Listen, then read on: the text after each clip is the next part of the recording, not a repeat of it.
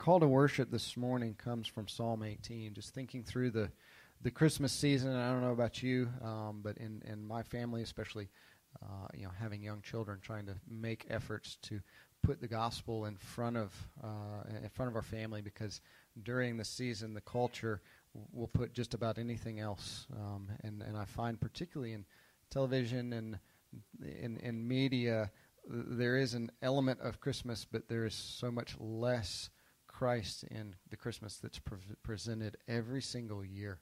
And I, I, see that. I'm always reminded of that as we try and sit down and find a Christmas movie, or you know, we listen to Christmas music that comes on, uh, you know, secular radio, and I find that there's just such an absence of uh, of Christ there. So trying to put an emphasis on teaching, you know, and, and, and leading and focusing the family on we celebrate Christmas because of Christ. You know, there are other things that are connected to it for sure, but Christ is the center point of that. So this morning, um, our call to worship comes from Psalm 118, um, and uh, uh, where the psalmist gives thanks to the Lord for His goodness in the beginning, but then later we find a, a prophetic, uh, a prophetic text that is mentioned later on in the Gospels about Christ being the the uh, cornerstone that the builder rejected, um, and this very cornerstone being the Son of God who was incarnate and was born in a manger that we celebrate this Christmas. Um, so I'm going to read uh, Psalm 118, just verses 1 through 4, and then verse 22 and 23, and then we'll pray. Give thanks to the Lord, for he is good, for his loving kindness is everlasting. Oh, let Israel say, His loving kindness is everlasting. Oh, let the house of Aaron say, His loving kindness is everlasting. Oh, let those who fear the Lord say, His loving kindness is everlasting.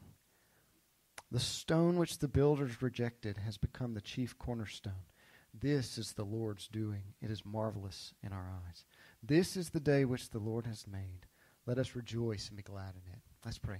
Father God, we come before you and we're reminded as we read from the Old Testament where the call was sent out from the psalmist for all of Israel to praise you and say, You are good. And specifically to call out the house of Aaron. And we remember that that is the lineage from which the priesthood came from. Those who would intercede for the people temporarily until the great high priest would come. And if that wasn't enough, for all those who fear the Lord. Because it wasn't just enough that one might be born as an Israelite, that Jew and Gentile alike, through the covenant of grace, inaugurated through the precious Son of God who died on the cross, regardless of lineage, regardless of heritage, for all who fear the Lord, to call on his name, that we might say, He is good, his loving kindness endures forever. We can say this because of the chief cornerstone, the one whom the builders rejected. The one who came and was born so many centuries ago in a manger, who was humbled. This baby we celebrate at Christmas, that we might know God, that we might know you and be able to say, definitively through your Son that you are good and your loving kindness endures forever. We celebrate you this morning. We ask that you'd meet with us. It's in Christ's name we pray. Amen.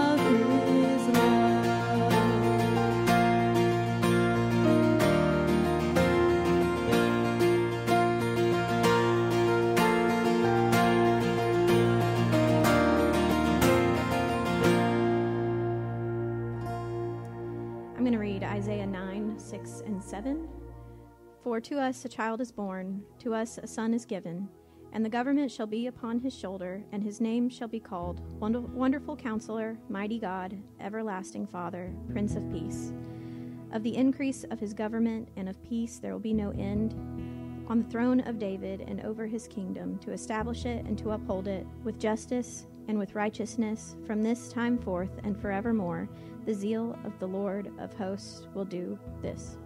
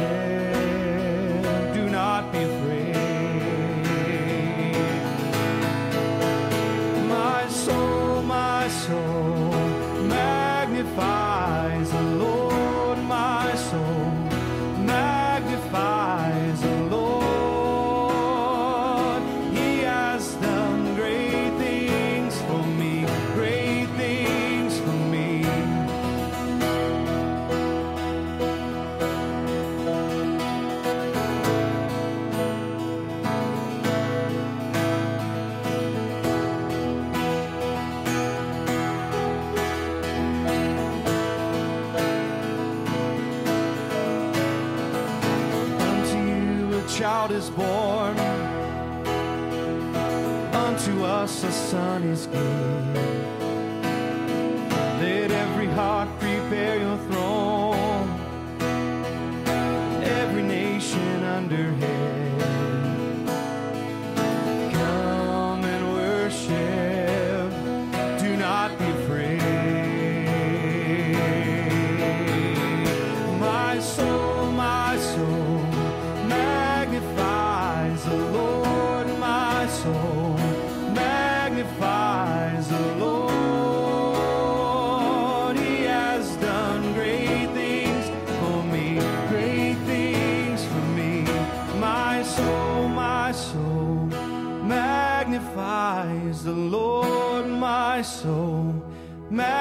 Magnifies the Lord.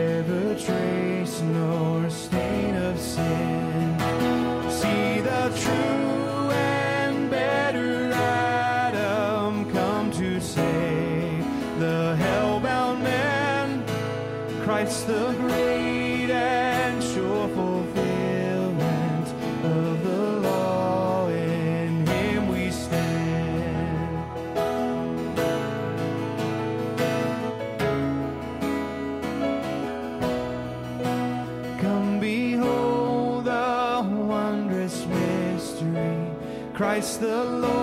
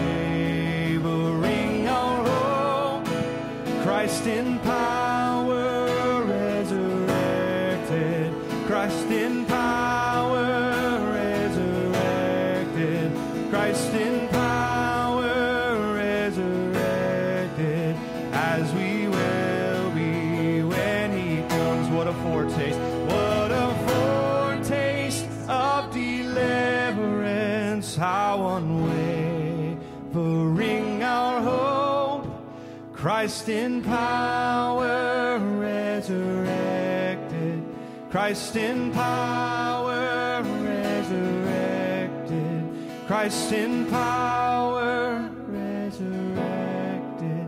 As we will be when he comes.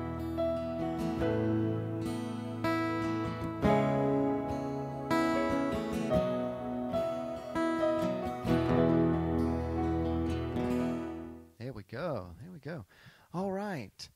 Well, we've been talking about Jesus. Last week we started talking about Jesus. Finally, we got to it, right?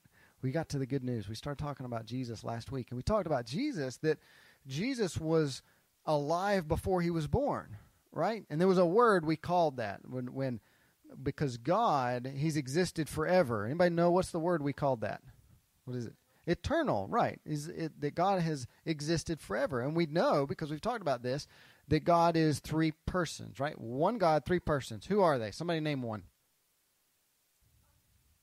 God the God the Holy Spirit, God the Father, and Calvin. Nope. Okay.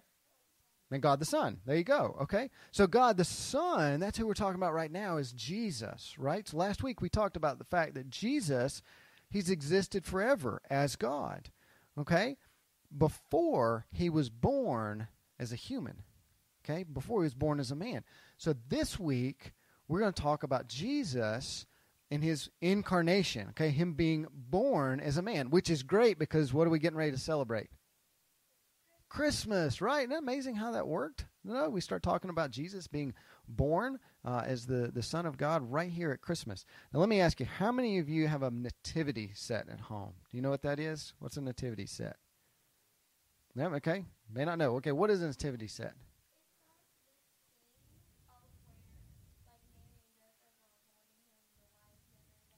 Uh huh. Yeah. Okay. All right. Yep. Wise men are there. What else? Okay. The the the three wise men or the three kings, right, are there. Okay. Yep. Who else? Who else is there? Nope. Okay. You got something you're gonna say soon. I know. What? Shepherds. Okay. There's an angel too, right? What? Right. And at the center of that picture is the Son of God, is Jesus being born. Somebody put together a puzzle over here, okay, that shows that first Christmas, that shows that nativity scene, okay? And oftentimes we see that, we see at Christmas, we're like, oh, that's sweet. There's a little baby that's being born. But what I want us to see this morning is that just really feel the weight of that, that that's not just any little baby, okay? That is the divine Son of God. That is God Himself. Do you know that Isaiah, in the book of Isaiah, long before Jesus was ever born, Isaiah said, God will give us a sign that a virgin lady will bear a child and his name will be Emmanuel. Do you know what Emmanuel means? God with us. And Matthew quotes this verse when the angel appeared to Mary. Mary was the mother of Jesus, and and uh, Ma- and Matthew quotes this verse and says, Isaiah spoke of this prophecy when he said Jesus would be born and his name would be Emmanuel. Okay? Because that means God with us.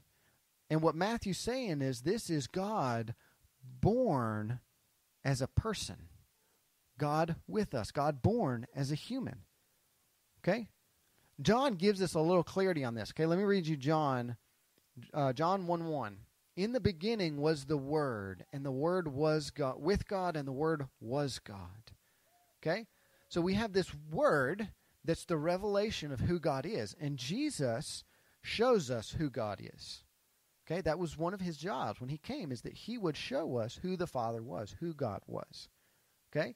And it, what does it say? It says the Word in the beginning, right? When was the beginning? Beginning was at the beginning. What was made in the beginning? Enlightened. Okay, so you're thinking Genesis, right? You're thinking back in the very beginning because the first words in the Bible are in the beginning. In the beginning, that's the beginning of the book of Genesis. That's when God created everything. Okay? And so what John is telling us is that in the beginning, there was something with God the Father. And he's saying this is God the Son. Okay? This remember this is back to last week when we talked about Jesus being eternal. In the beginning, the Son was always there. He was always with the Father. Okay? And it says not only was he with the Father, okay, but he's equal in dignity and honor with the Father. He says the Word was with God and the Word was God. So we get this picture is that God the Son is as big as God the Father. Okay? In all of his grandeur and all of his glory and all of his worth and value, in all of his authority, He's as big as God the Father. Okay? And then in verse 14, in the same chapter, here's what John writes. He says, And the Word, okay, who's the Word represent? Who's the Word? Who? Okay, God. God specifically. Which one are we talking about? The Father, the Son, the Holy Spirit. The Son, right? The Word. When John talks about the Word, he means the Son. So the Son, the Word, Jesus, became flesh and dwelt among us. Okay? Do you get that picture of Emmanuel right there? God with us? What he's saying is the eternal Son, the one who's existed before the world began, the one who created all of those rocks that are out there, the one who spoke into existence everything. That's power, that's authority right there, isn't it? How many of you can speak a tree into existence? Nope. Naomi, you want to give us a shot? You want to try speaking a, a tree into existence? No, we don't have that authority. We don't have that power, right? I mean, we're, we're doing good to brush our teeth in the morning, right? Okay? And put on shoes and socks that match. Okay? But John is saying this is God the Son who did all of these things, and he put on flesh. That means that he was born as a person. Okay? He was born as a little baby. Okay, what can babies do?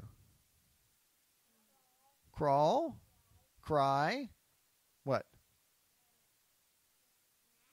Drink, okay, drink milk, nap. Okay, they can't do a lot on their own at all, can they? They're very dependent on a mommy, right? So Jesus humbled himself, okay, in his position in glory uh, from eternity past. He humbled himself and he was born as a baby, as a person. Okay, isn't that amazing to look at that at that baby that's born in that nativity scene in that manger? This is the, what we call the incarnation. Everybody say incarnation. Yeah, that's a big five dollar word. Use that at school uh, some this week. Okay, okay. But what that means is that the eternal Son of God, who always was, who was there in the beginning, and who was involved in the creation of everything, he humbled himself and he became a human, a person. Okay? And John says that we beheld his glory, glory as of the only Son from the Father, full of grace and truth. That the glory of the Son is, is held in grace and in truth. All right? So I hope that helps you see just a little clearer who Jesus is and helps you worship a little clearer and maybe with a little more uh, clarity and passion this Christmas. All right? Well, let me pray for us, and then I'll, you guys will be dismissed. Father God, Lord, we thank you. Thank you for the opportunity to worship you at Christmas, probably having the freedom to do so, to be reminded, Lord, just of the wonder and the true miracle of Christmas, Father.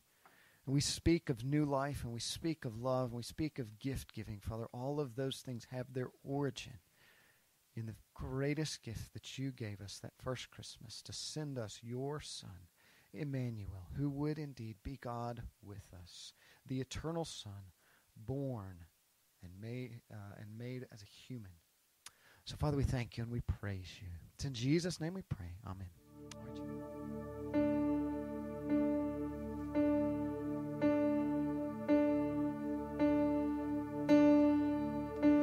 Oh, come, all you unfaithful, and unstable.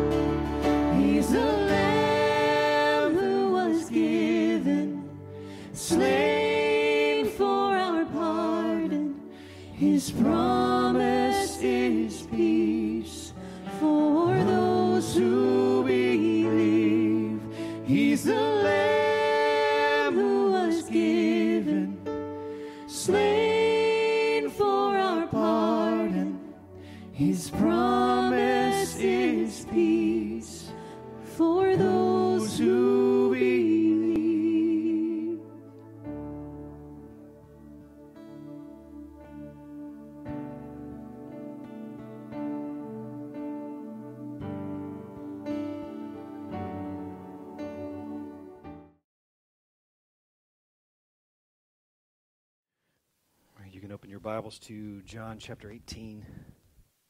Again, I'm thankful for those that covered in my place while I was gone last week. Austin took two weeks in a row uh, to um, to preach. And if you've ever wondered, you know, why I preach so much, obvi- as opposed to him, obviously not because I'm such a better preacher than Austin. Um, it's obviously not that. It's um, as much as I would like for him to preach more, I don't want to stress him out because he has a lot, a lot that is going on. Um, and so uh, I am so thankful for you, brother. Whenever you preach, you do such a fantastic job. But at the same time, we can't let him preach too much because then you'll prefer him even more over me. So let's. Uh, there you go. So let's. Uh, let's keep you where you are for now, buddy. Um, anyway, so John chapter 18. John chapter 18. So we arrive at this part in the Gospels that uh, is kind of a dark moment, not just the handing over, the scourging, and the crucifixion of Jesus, but, uh, but, but something else that takes place here in this text, and that is when Peter denies Jesus. Such a dark moment. I would, I would argue that the, the heinousness of Peter's sin or crime has a, has a very distinct sting to it, probably, most definitely, I would say, even more so than the sin of Judas. Judas acted as we would expect a lost person to act. Judas acted as we would expect a son of damnation to act. We, he acted as, as one that we would expect in the Latin ammasso perdidio, a mass of perdition. We expect him to act that way, but here you have Peter who acts completely contrary to what his proclamation has been as of late. So this is a dark moment. It's a, it's a, it's a, it's, it should be a hard text for you to work through. I think as Christians, we know the other side of the story. We know the end of it. We know the punchline, so we're encouraged. We're good. So when we peruse past a moment where Peter's going to deny Jesus, it doesn't have the same weight with us as maybe it should because we know what happens. We know the outcome. So we're not bogged down in these dark things. But imagine you're someone who doesn't know the outcome. Imagine you're someone who, haven't, who hasn't heard this story a thousand times. And you arrive at this moment and you're trekking through 18, 18 chapters of John. And you're seeing Jesus do all these things. And you're seeing all these men who are privileged to witness and experience all that they're experiencing. And then all of a sudden, Peter pulls the rug out from under us by denying Jesus. Peter, a disciple that is highlighted. Peter, who, who made this profound confession when he says, You're the Christ, the Son of the living God. Peter, who just moments before cut off the, the, the Roman soldier's ear and literally fought to defend Jesus. And just moments later, he denies Christ. So that's where we're going to be today. So let me read this text. This is, uh, this is represented in the Synoptic Gospels as well. But obviously, for uh, our purposes of moving through John, we're just going to stay here with a few references to another, another gospel. So here we have John chapter 18, verses 15. Austin uh, walked us through the handing over of Christ, the betrayal of Christ in the garden. And here we find uh, the aftermath of that leading up to the crucifixion. Verse 15 Simon Peter followed Jesus. And so did another disciple, since that disciple was known to the high priest. He entered with Jesus into the courtyard of the high priest, but Peter stood outside at the door. So the other disciple, who was known to the high priest, went out and spoke to the servant girl who kept watch at the door, and then brought Peter in. The servant girl at the door said to Peter, You also are not one of the man's disciples, are you?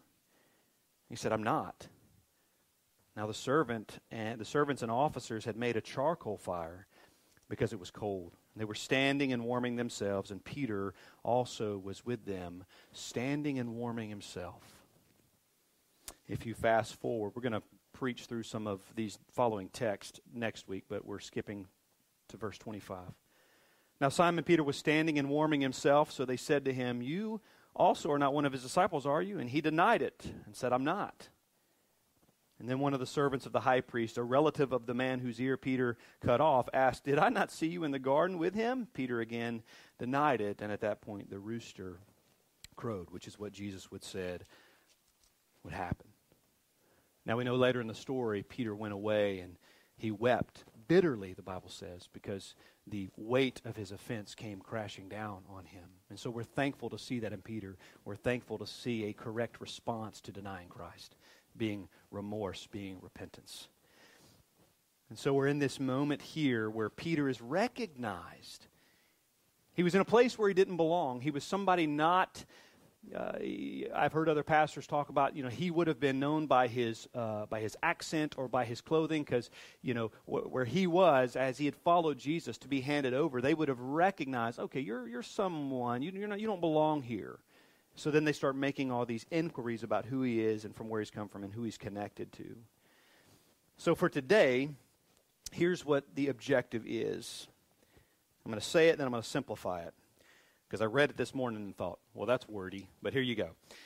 To see the root and the inevitability of our failures, while also seeing the overpowering strength of grace that nullifies the depths of our depravity. Simply put, grace is greater than our sin.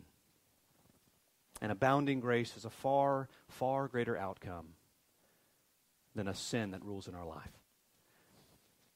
So, what I want to walk you through today are four lessons from a failure. We don't think that way all the time. we think of success stories, we think of those who have done great things, and we want to know how did you achieve those great things?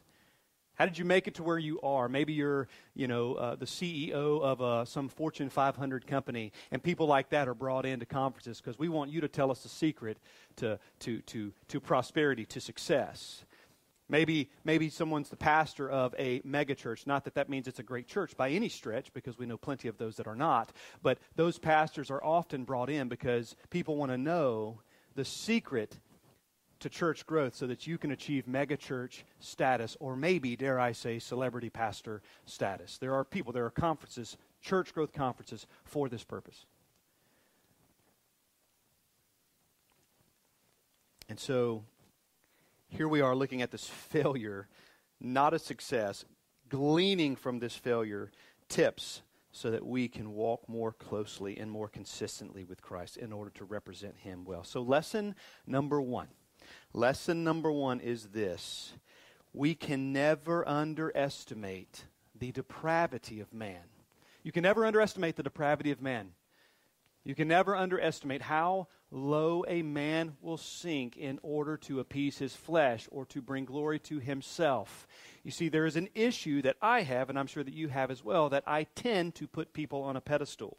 I'm not a negative Nancy. I'm not someone who automatically automatically sees the, the, the, worst in people. I'm not suggesting that you should either. I'm not saying that at all. I'm saying, but we have to be very realistic. There's a reason the Bible says, do not place your faith in man because man will let you down the more we build man up, the further and harder they, are, they fall when they don't meet up to our lofty, unrealistic, supernatural expectations. There's a reason that the Lord makes it very clear, especially when Jesus comes into the scene, when John is baptizing, he says, Back up. this is a man whose, whose, whose sandal I'm not even worthy of tying. You know, everything that's been given to me is from heaven above, is from someplace else. That's not of me. So, right out of the gate, when Jesus enters the scene, the Holy Spirit makes sure that we see a proper perspective when it comes to how we should view Jesus versus how we should view man, right? So we can't underestimate the depravity of man. I've heard it said once upon a time. It's pithy, it's, it's, it's easy to remember, but sin will always take you further than you want to go. It will keep you longer than you want to stay, and it will cost you more than you want to pay. Now, that sounds good, and it's great.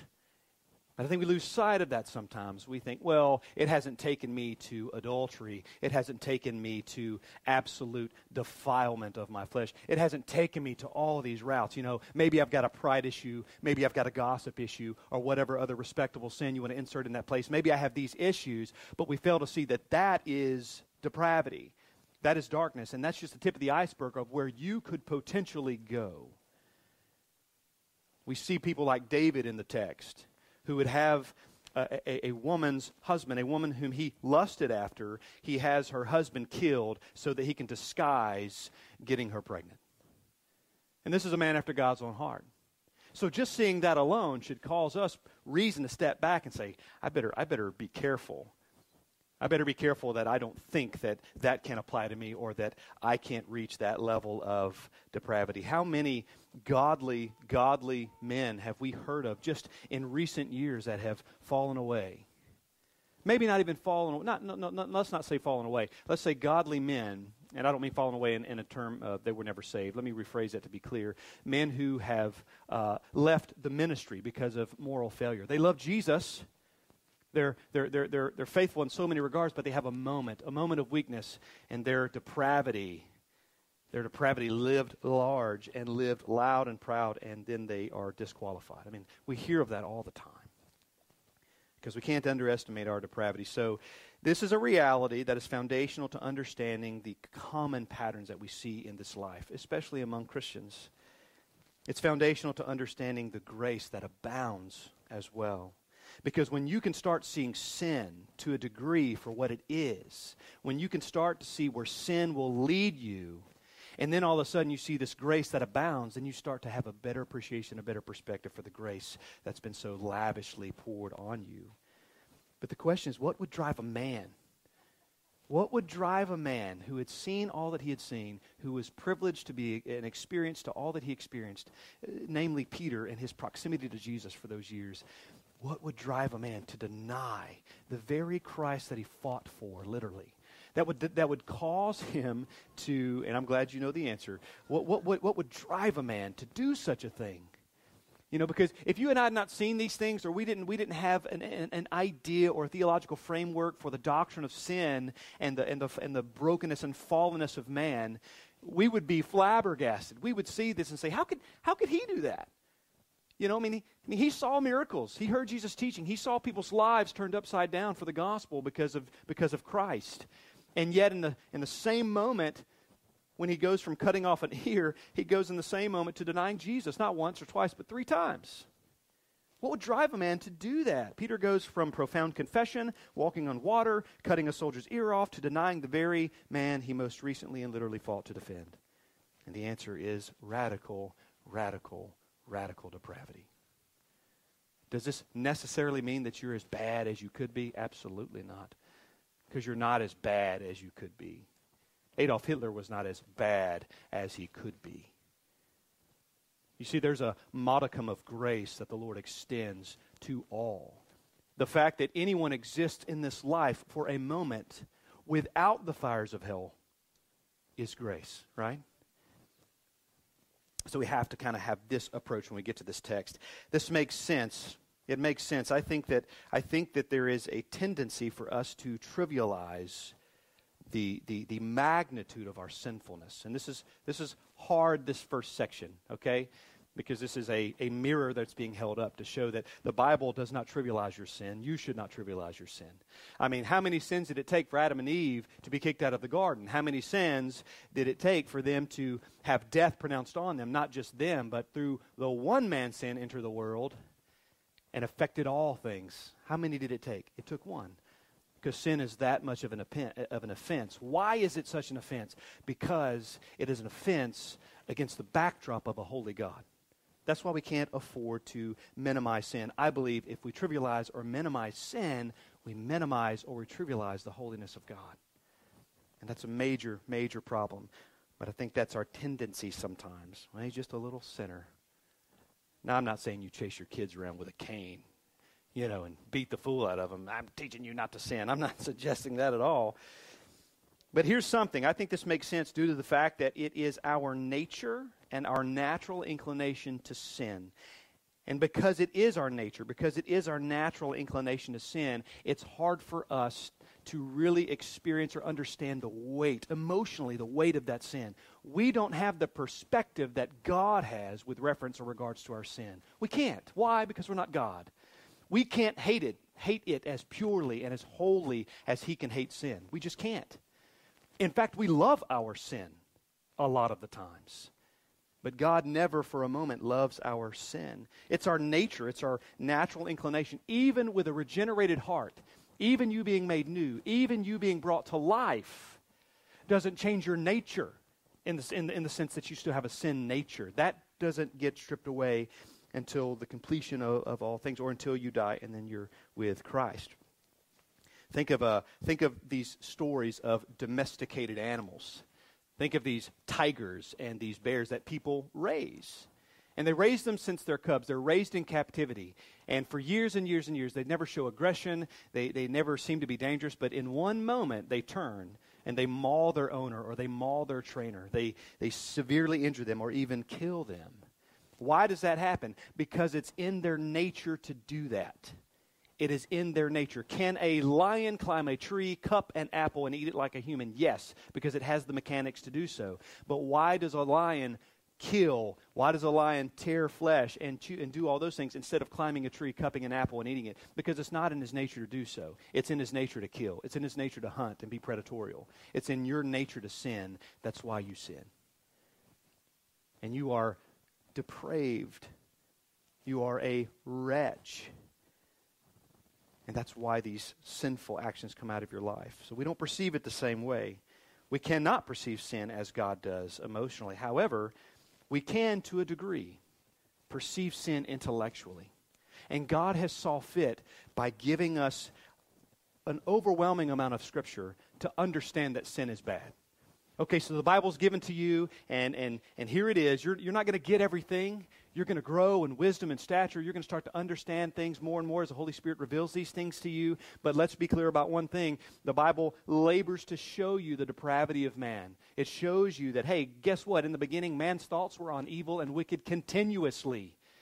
Even as believers, he shows over and over again with men who are after God's own heart and others who still choose to appease their flesh. They still choose the way of this world. They still choose to be a lover of another master instead of God Himself. And in this text specifically, we see that when the world squeezes, something comes out of Peter. And I want you to understand this question, this, this, this, this context, it didn't change who Peter was, but it revealed who he'd always been. And that's something that you need to understand or, or, or just tuck away in your mind is that COVID or political unrest or whatever's going on, we've said it before, if something comes out of you, of your attitude or, or, or, or, your demeanor or the tenor or whatever's going on with you, and it's not godly, it's not because that all of a sudden has changed who you are or changed you spiritually, it's only revealed those things. And I'm not saying this revealed that, oh, goodness, you're actually lost, you know, because this happened and you succumbed to fear, or this happened and you lost your temper. I'm not saying it means that you're lost. I'm saying, look, it means that you are depraved and you can't deny it, that you are a wretch in need of grace every day. Not the gospel applied once, but the gospel applied every day of your life. That's the nature of the gospel. You need it every day. That the, the, with reference to the gospel, Paul says that which saved you and that by which you are being saved. The gospel applies every day. The situation Peter was in didn't change who he was, but rather revealed who he had always been a sinner like you and me, wrestling with his own depravity like you and me, capable of the most heinous of crimes. So, what are his crimes? Well, first of all, he denies Jesus. In the text, it shows us that the servant girl comes up and says, Weren't you with him? And he says, No. I don't know if there was a, a, you know, him wrestling in his mind. I don't know if he said it immediately. It doesn't matter. It doesn't matter. The fact is, he denied Christ. He denied him. He says, "No, I'm not affiliated or associated with that with that man." And and just to point this out, not only did he deny Christ one, two, and three times, but then he took companionship with others who were not in Christ, who were not followers of Christ. He chose a warm charcoal fire to remove himself from this situation. I don't know what was going on with that other disciple who the Bible doesn't name, you know, but Peter walks away and he says, I'm going to go warm myself. And I'm not saying this is the point of the text, but one, but one theologian drew a pretty interesting conclusion. He said, Isn't it interesting how when we remove ourselves or make ourselves estranged or, or afar from Christ, how we tend to grow cold? And when we grow cold, we, we, we seek to find warmth from, the, from the, what the world offers us. So the, the idea, as Jake and I were discussing this earlier, as he even pointed out, is that that's the danger of removing ourselves from the presence of Jesus, is that we tend to try to find other things to warm us. But there's definitely a coldness that comes over the believer when we become estranged from Christ in our lives. Peter cursed he emphatically and, and, and, and he was insisting vehemently that he was not the one with Christ. That's in uh, vehemently. That's in uh, Matthew's gospel. So it's not just, oh, yeah, I, I, I, wasn't a part of that. I mean, he labored to prove, using cursings of some sort, to prove that, no, I wasn't with him. You know, maybe he's, maybe he's swearing, maybe he's promising, maybe he's scouts honoring. I don't know what he's doing, but he's trying to convince them, hey, I'm not. And why? Self preservation. Self preservation. Do I think that Peter just didn't love Jesus all along? No, I don't think that. I think he absolutely loved Jesus. How many of you men have done something unloving to your wife, but you do love your wife? All of us. How many of you wives have said something unloving or done something unloving to your spouse? We're not going to say, oh, you just don't love them. No, you love them, but we're sinners. Depravity comes up, depravity comes out. One theologian said this How profound and solemnly significant the Christian who follows Christ as far off will soon be chilled and grow cold spiritually. Then will recourse he be had to fleshly stimulants for warmth and comfort. And the enemies of Christ, the Word, the flesh, and the devil, will provide their fire. Their places of means of cheer. The same theologian said this We are less prepared for the cowardice of the one than we were for the covetousness of the other, comparing Judas and Peter. We expected Judas and his covetous ways, his greed, to compel him away from Christ. We didn't expect that from Peter. I'm not being fatalistic or pessimistic. I am being realistic. Listen, just a few, just a few uh. Mark 7, 21 through 23 says, For from within, out of the heart of man, comes evil thoughts, sexual immorality, theft, murder, adultery, coveting, wickedness, deceit, sensuality, envy, slander, pride, foolishness. All these evil things come from within and they defile a person. We know that Jeremiah 17 9, the heart is deceitful above all things and desperately wicked. Who can know it? We know that Genesis 6 and 8, a few verses from, I, from both one, say, The Lord saw that the wickedness of man was great in the earth, and that every intention of their thoughts of his heart was only evil continually from his youth. And what is the authors here showing us? What are, what are Jeremiah and Mark and, and, and, and Moses telling us? Very clearly, that man is a wretch. That man is depraved. So it should come as no surprise as to why Peter did this. And his depravity manifested itself in this way through the fear of men. The fear of men can lay claim to the best of men. I was listening to some Alistair Begg. If you don't listen to him, he's a great one to listen to. Alistair Begg said this Men at their best are at best men. Men at their best are at best men. So, so, so, uh, so for us men, the, the husband that we watch and we say, man, that's the kind of man I want to be. He takes care of his wife. He loves his wife. He's emotionally present for his children and not just physically present with his children. He's a, he's a helpful spiritual leader and guide to them, not to replace the Holy Spirit at all, but he does a fantastic job there. I know men like this in my life, and I revere them and I look up to them, but I should never worship them because men at their best are at best men and not meant to be worshiped because they all succumb at some point in time to the very real depravity of themselves. We have plenty of opportunity to fear today. We don't have to look very far or very hard to find something to concern us to the point of sin. Fear of what might happen if preaching truth becomes hate speech and punishable by arrest or worse. Fear of mobs trying to harm you because of your faith fear of the potential in becoming a socialist society under the Biden regime, fear of being considered a racist, ignorant, or an oppressor because you aren't a social justice warrior. Fear of what will happen to us if the government says you cannot meet to worship, and we deny that mandate under the law of God fear of being verbally or physically assaulted for standing for truth. Look, the list goes on and on. We're afraid for children, we're afraid for a lot of things. So there's plenty of reason, if we're not careful, to be afraid. But we have the one reason to not be afraid, and that's that greater is he that is in me than he that is in the world. You see, people generally will not hate you for what you believe. I want to just throw this in here just to be very clear. They generally won't hate you for what you believe. Some might. But I think if you just be honest with yourself and watch the pattern of behavior, people don't get so mad about what you say you believe. What they get upset about is when you actually follow up that belief with action when your conviction and your passion is enough that it gives birth to action in your life. That's what people can't deal with. We are in a postmodern, relativistic culture that says, My truth is my truth and your truth is your truth. And they are free to act on their truth, but you are not. You are not.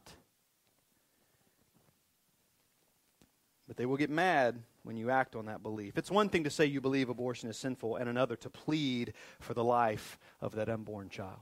It's a difference. It's one thing to say you believe God's word, and another to use God's word to hold others accountable for their own good. You can believe what you want, but don't impose that on me. Don't project that on me. See, we will tolerate, or the world will tolerate, your nonsensical, lofty, supernatural, deistic belief. They will tolerate that until that belief commands or demands action out of your life. That's what people won't stand for. That's when you will face opposition. And in that moment, Peter's belief at that moment didn't take him to action. So he struggled with some form of unbelief that he wouldn't be best kept in the care of Christ.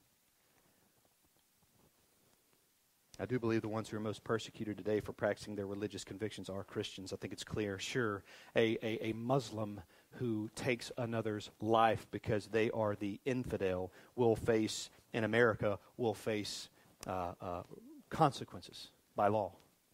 But Christians are being and have been persecuted all over the world, and even in the U.S., for preaching, preaching a message of peace. You understand that it wasn't the belief of the disciples that turned the world upside down it was the practice of that belief. There's a difference. There's plenty of opportunity to fear. At the end of the day, we must consider the cost and the reward of standing in the face of fear and giving in to that fear. And if we're not careful, our depravity, our sinful nature will rear its ugly head. And it will cripple us and it will enslave us to where our belief is nothing more than intellectual or something that's not action. We have to be careful with that. So that's lesson number one. Don't underestimate the the depravity of man. These lessons get much shorter with each one, I promise you. Lesson two the greatest opportunity for faithfulness are often found in the greatest settings of difficulty. The greatest opportunities for faithfulness are often found in the greatest settings of difficulty. Peter had an opportunity here and he blew it. He blew it in monumental fashion, right? For, for millions and millions and millions and millions of Christians and non Christians since that time, for 2,000 years, to read this account over and over and over again. This is a badge that he would have to wear. And I wonder if you can identify with Peter. I wonder how many times you've blown it. Maybe you had a clear softball type question or a witnessing opportunity, and you just walked away. You walked away because you were afraid of men, because you felt like you didn't have enough knowledge, you didn't trust the Holy Spirit to bring things to remembrance. We're all guilty of these things. That's a way of denying Christ, by the way. Maybe you just experienced the, grace of the Lord in the same, and in the same motion, you offended God with your words, thoughts, or actions. Like Peter. This bold man steps up and takes off the ear of a, of a soldier. And then, moments later, he denies Jesus. It always matters. It always matters when we choose faithfulness. Always. But there are moments where our faithfulness has a farther reach as it applies to witness. And let me explain what I mean by that. Jesus said himself, Let your light shine before men so that they may see your good works and glorify your Father who is in heaven. There's a reason that the faith given to you as a gift is not kept just for you, but it's so that they might hear and that God might be glorified in the hearing and in the presentation of that faithfulness. Let your light shine before men. Faithfulness at church and behind the safety of closed doors and our home is one thing. But faithfulness in the direct face of adversity is another thing. Listen, here's what Here's what bold faith does. You want some bullet points? Bold faith does this it displays the worth of Jesus. Because we do things that we consider valuable enough to do. We do things that we consider worth our time. A lot of times, if it's not worth our time, we just don't do it. Because our time is precious. The same is true across the board, especially as it pertains to what we do in the name of Jesus. It pertains to the time we spend in the Word. It pertains to the time we spend in prayer. It pertains to the books we read. It pertains to the shows we watch. It pertains to the conversations we have. What we feel of Jesus is on display in the way that we spend our efforts and our time, even our finances. So it displays the worth of Christ when we're bold in our faith. It also serves to embolden other believers. I am strengthened and encouraged when I see other people standing boldly for the Lord. It encourages me. It stirs something in me, like a soldier watching, watching, you know, who's, who's, you know, uh, sent home or who is injured or something, watching his, his other, his other, you know, platoon or, or, or the group or the other soldiers, his brothers in arms, you know, watching them fight, and I'm out there. I'm like, I want to get in the fight. It does that for me. It could also do this. It can make an antagonistic scoffer of the gospel a believer in that gospel. There's a lot of stories of martyrs, martyrs who have been bold, and we read these stories and they encourage us. They make us sad sometimes, but they encourage us. There's a story of a group of 40 men who were martyrs, martyred in a place which is now Turkey called Sebaste. So there was this pagan ruler named Licinius. He ruled the eastern half. Sorry, uh, he he ruled the eastern half of the Roman Empire in AD 307 to 323, 323. It was his evil intent to eliminate Christianity from the lands under his control, and especially for fear of treason among the troops. One of his supporters was a cruel man by the name of Agricola who commanded the forces in the, uh, in the Armenian town of Sebaste, which is now eastern Turkey. Among his soldiers were 40 devout Christians who wielded equally well the sword of battle and the sword of the Spirit, which is the Word of God, obviously. These men formed an elite bodyguard when it came to Agricola's intention or attention that they were Christians. He determined to force them to renounce their faith and bow down to pagan gods. And he gave them two alternatives either offer sacrifice to the gods and earn great honors, or in the event of your disobedience, be stripped of your military rank and fall into disgrace. The soldiers were thrown into jail to think it over. That night they strengthened themselves, singing psalms and praying. At midnight they were filled with holy fear upon hearing the voice of the Lord. Good is the beginning of your resolve, but he who endures to the end will be saved. That's what they kept hearing as they were singing songs and reciting psalms. The next morning, Agricola summoned them once again. This time, he tried to persuade them from flattering words, with flattering words, praising their valor and their handsomeness. When the soldiers re- remained unmoved, they were again thrown into prison for, prison for a week to await the arrival of Lucius, a prince of some authority. During this time, they prepared themselves for the trial of martyrdom. One of them, Cyrion by name, exhorted his fellow soldiers in this way God so ordained that we made friends with each other in this temporary life. Let us try not to separate even in eternity. Just as we have been found just as we have been found pleasing to a mortal king, so let us strive to be worthy of the favor of the immortal king, Christ our God. Cyrion reminded his comrades in arms how God had miraculously helped them in the battle and assured them that he would not forsake them now in their battle against the invisible enemy. When Lysias arrived, the soldiers marched to the interrogation, singing the psalm, O God, in thy name save me, as they always did when entering upon the field of contests. Lysias repeated Agricola's arguments of persuasion, altering, alternating between threats and flattery. When he saw that words were of no avail, he ordered the soldiers sent to jail to be sent to jail while he thought up a form of torture sure to change their minds. After prayers that night for a second time the soldiers heard the voice of the Lord. He who believes in me, though he die, yet shall he live.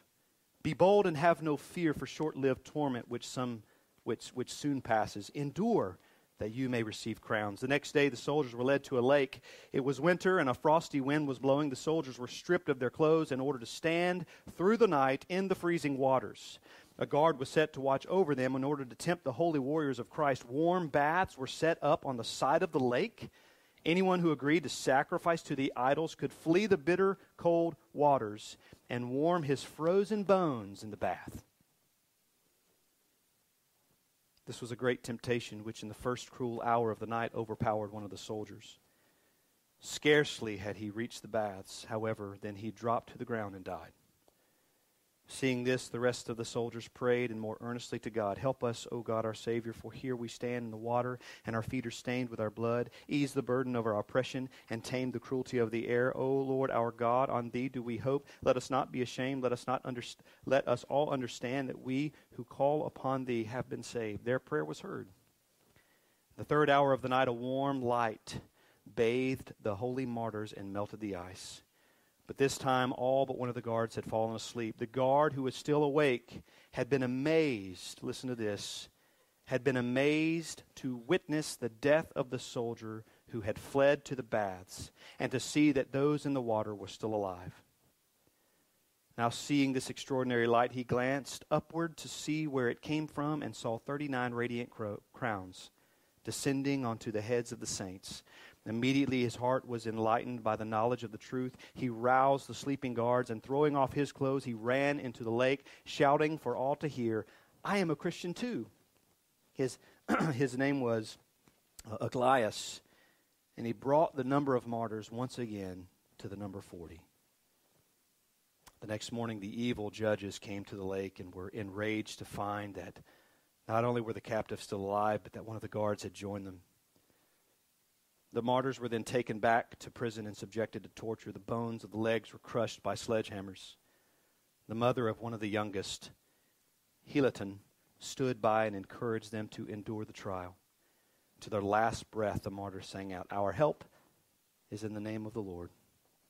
And they all gave up their souls to God. Only Meliton remained alive, though barely breathing. And taking her dying son upon her shoulders, the mother followed the cart on which the bodies of the soldiers were being taken to be burned.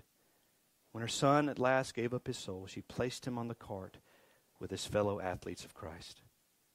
The funeral fire burned out, leaving only the martyr's bones. Knowing that, Christ, knowing that Christians would collect these relics to the eternal glory of the martyrs and their God, the judges ordered them to be thrown into the nearby river. That night, however, the holy martyrs appeared to be blessed uh, uh, appeared to the blessed bishop of Sebaste and told him to recover the bones from the river. Together with some of the clergy, the bishop went secretly that night to the river where the bones of the martyrs shone like stars in the water, enabling them to be collected to the very last fragment. So also do the holy martyrs shine like stars in the world, encouraging and inspiring believers everywhere to be faithful to Christ, even to the end of days. Sometimes Sometimes faithfulness can make an antagonistic scoffer a believer in the gospel. Sometimes mistakes we make are mistakes like self confidence. We get into these difficult situations or in our lives, and, and, and they set us up for failure. Self confidence, which is no friend to Christianity. However, confidence and reliance on Christ and the power of his gospel are the makings of a man of God and a woman of God. Another common mistake we make that sets us up for failure is expecting progression without opposition. We ignore the inevitable reality of opposition, and that is to ignore the clear, the clear warnings of Scripture. For anyone who desires to live a godly life in Christ Jesus will be persecuted. Another common mistake we make that sets us up for failure is we underestimate the enemy. We do not have an enemy that sleeps. He is not disengaged, he's not disinterested, and he's not unmotivated. He always looks for a fight, and it's a fight to the death.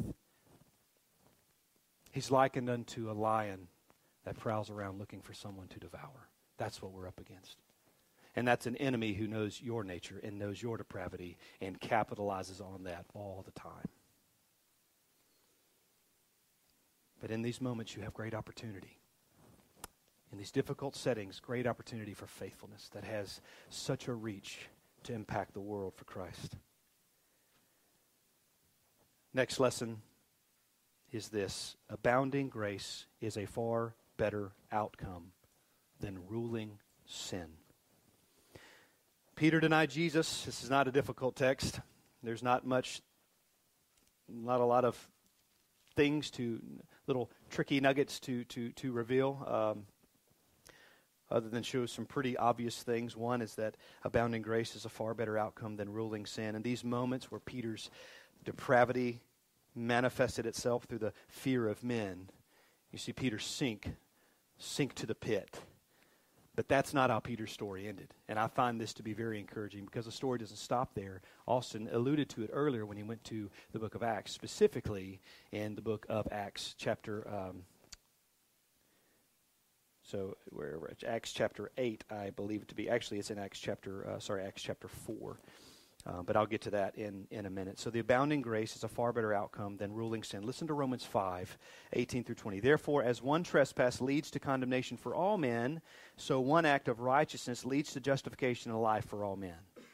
For as by the one man's disobedience the many were made sinners, so by the one man's obedience the many will be made righteous. Talking of Jesus, obviously.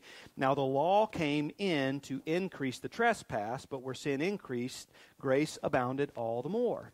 So here's the point of this is where Peter fell and Peter made this monumental mistake in denying Jesus just as you and I deny Jesus in different ways. You have the the story that comes up later as it develops is that Peter goes and he stands before this Jewish council, and I'll get into that in a minute. But Peter's life didn't end right there. Peter's, Peter's story didn't end right there. You see grace that abounded, that grace that covered his life, that far surpassed the potency of his own sin.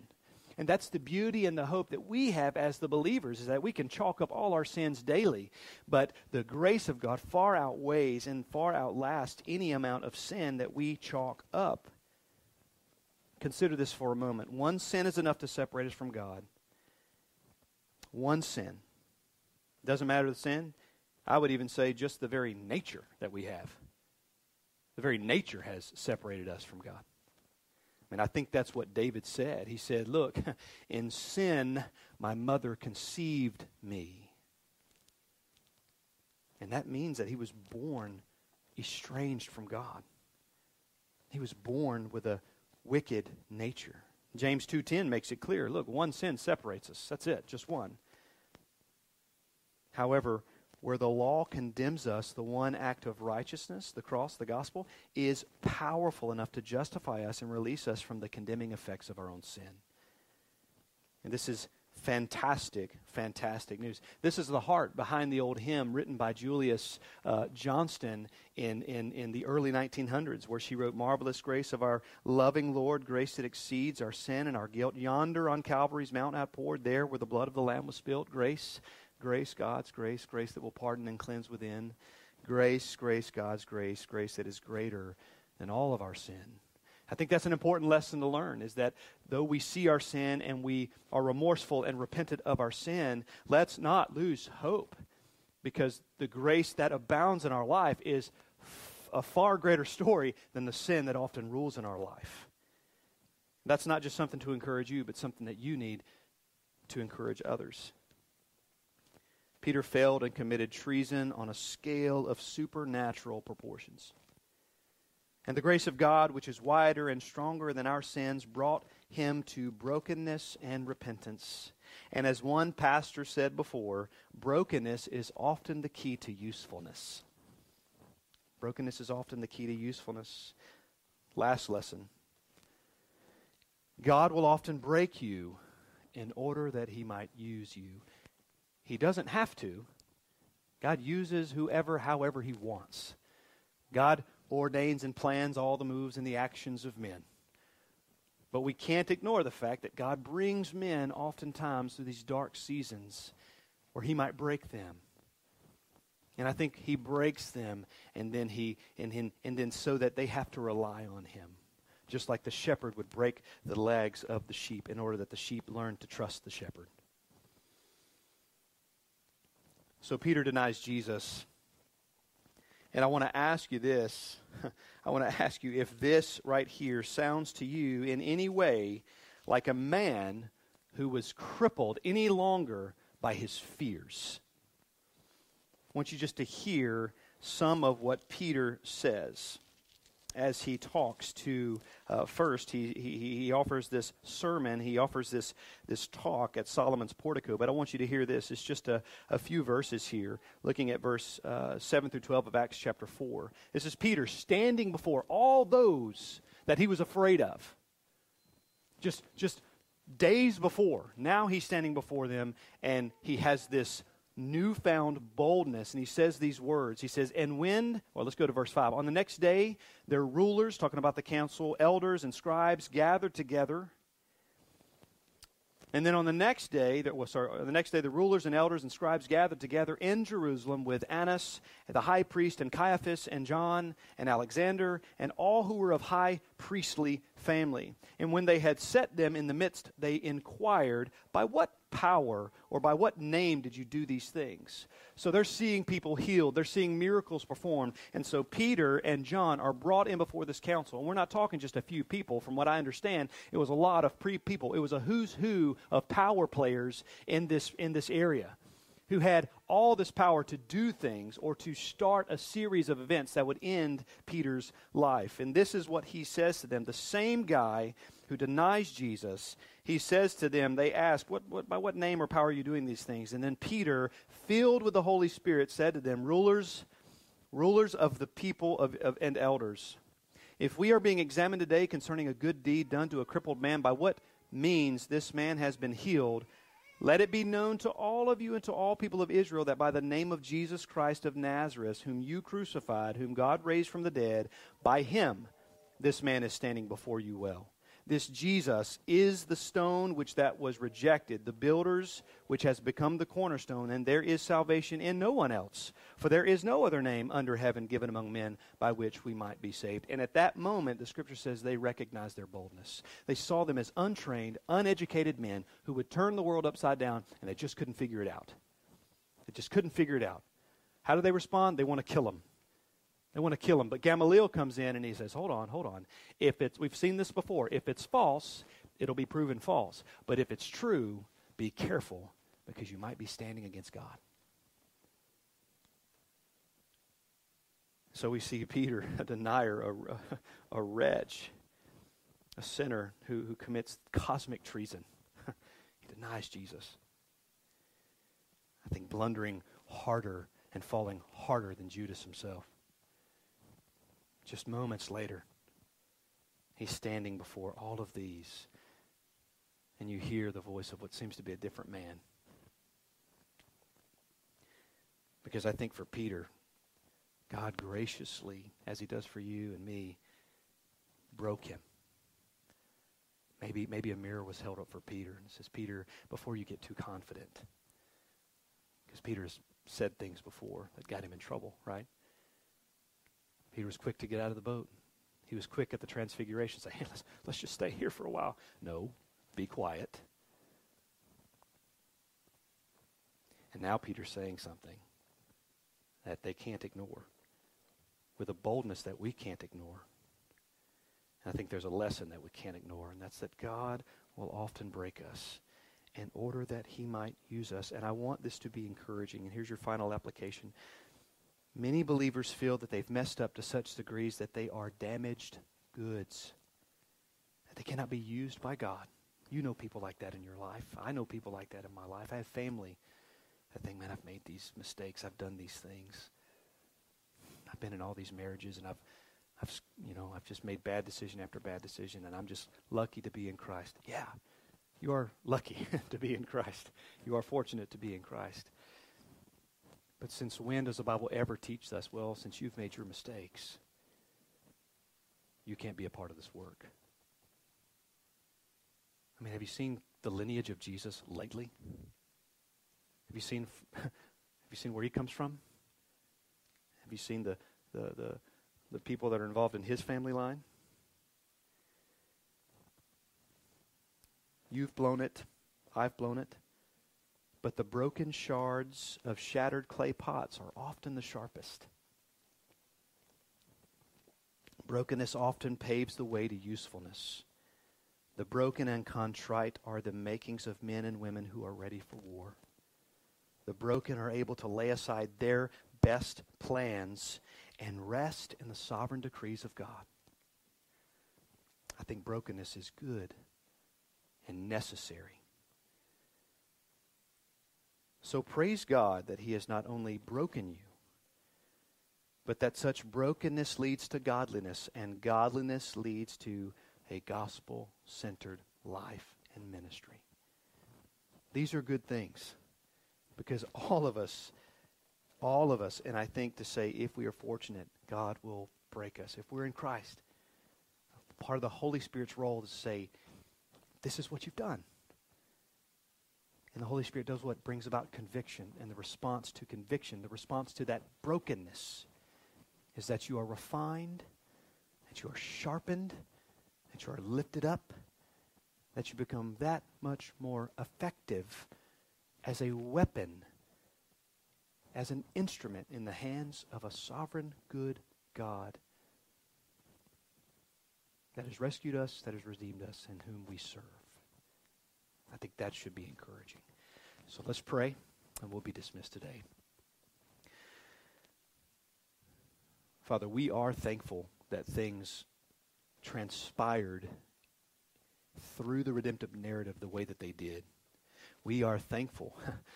We're thankful that we get to stand here and see what Peter had to go through, what you ordained for Peter to go through, because so much good has been the result of that.